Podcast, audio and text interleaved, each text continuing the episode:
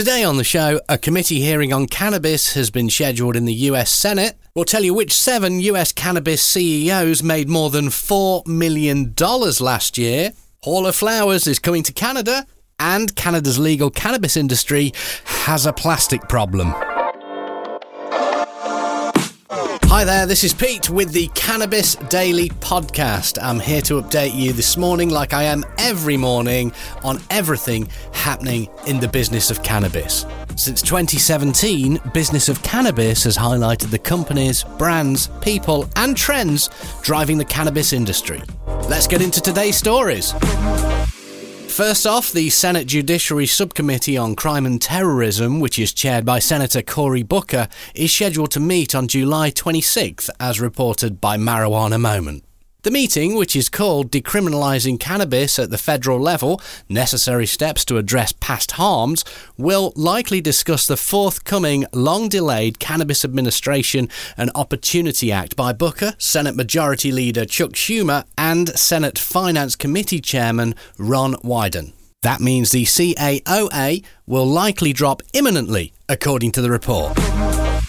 Secondly, today, according to regulatory findings, the CEOs of America's largest cannabis companies brought in more than 4 million US dollars in compensation in 2021, as reported by MJ Biz Daily.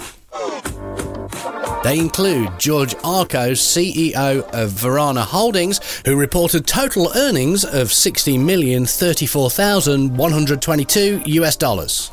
Abner Kurtin, the CEO of Ascend Wellness, who made a total of $50,960,000. Jushi Holdings CEO James Cacioppo, who reported earnings of $9,871,132. One woman who made the list, Trulieve CEO Kim Rivers, whose total compensation in 2021 was $8,054,480. Anybody else feeling a little bit poor at the moment?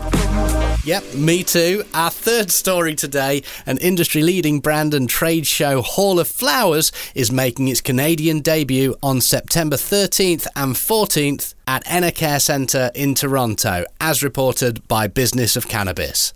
The B2B trade show is designed to help brands connect with inventory buyers. Our goal is to bring a thousand certified buyers representing 800 plus stores and 200 premium licensed cannabis brands together for this elevated experience, said Danny Diamond, the founder and CEO, in a statement. By only focusing on the buyers and the brands and offering them a dedicated place to connect, consume, and recuperate in our outdoor lounge, we've seen how impactful this is to developing relationships and partnerships between them. And finally, today, the plastic packaging on Canadian cannabis products produced between 5.8 and 6.4 million kilograms of waste, according to Leafly. And with the huge numbers of new products hitting the market since, the problem has only worsened. While strict packaging regulations don't make it easy, some companies have introduced semi sustainable options such as 48 North compostable cardboard pre roll packages, Mood Rings compostable hemp plastic vape cartridge mouthpieces, recyclable glass flower jars by Ghost Drops, Tree Huggers recyclable hemp, bamboo, and cardboard pre roll packages. Aqualitas partnered with Sana Packaging, which uses ocean claim plastics. Others are just beginning to look at the new types of environmentally friendly packaging available.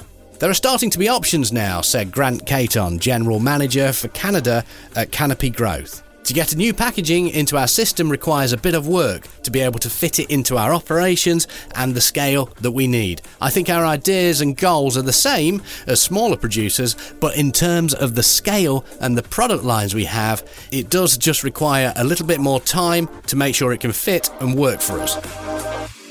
Those are the stories that we're watching today. You can join over 12,000 others and catch all of these stories and more in your inbox every day at 7am with our Cannabis Daily newsletter. Thank you for listening today, and please do hit follow or subscribe on whichever podcast app you're using right now and always feel free to visit us at businessofcannabis.com as well as through our social channels Twitter, LinkedIn, Facebook, and Instagram. That way, you'll never miss an update from Cannabis Daily. Thanks for listening today, and I'll be back tomorrow with Friday's edition of Cannabis Daily.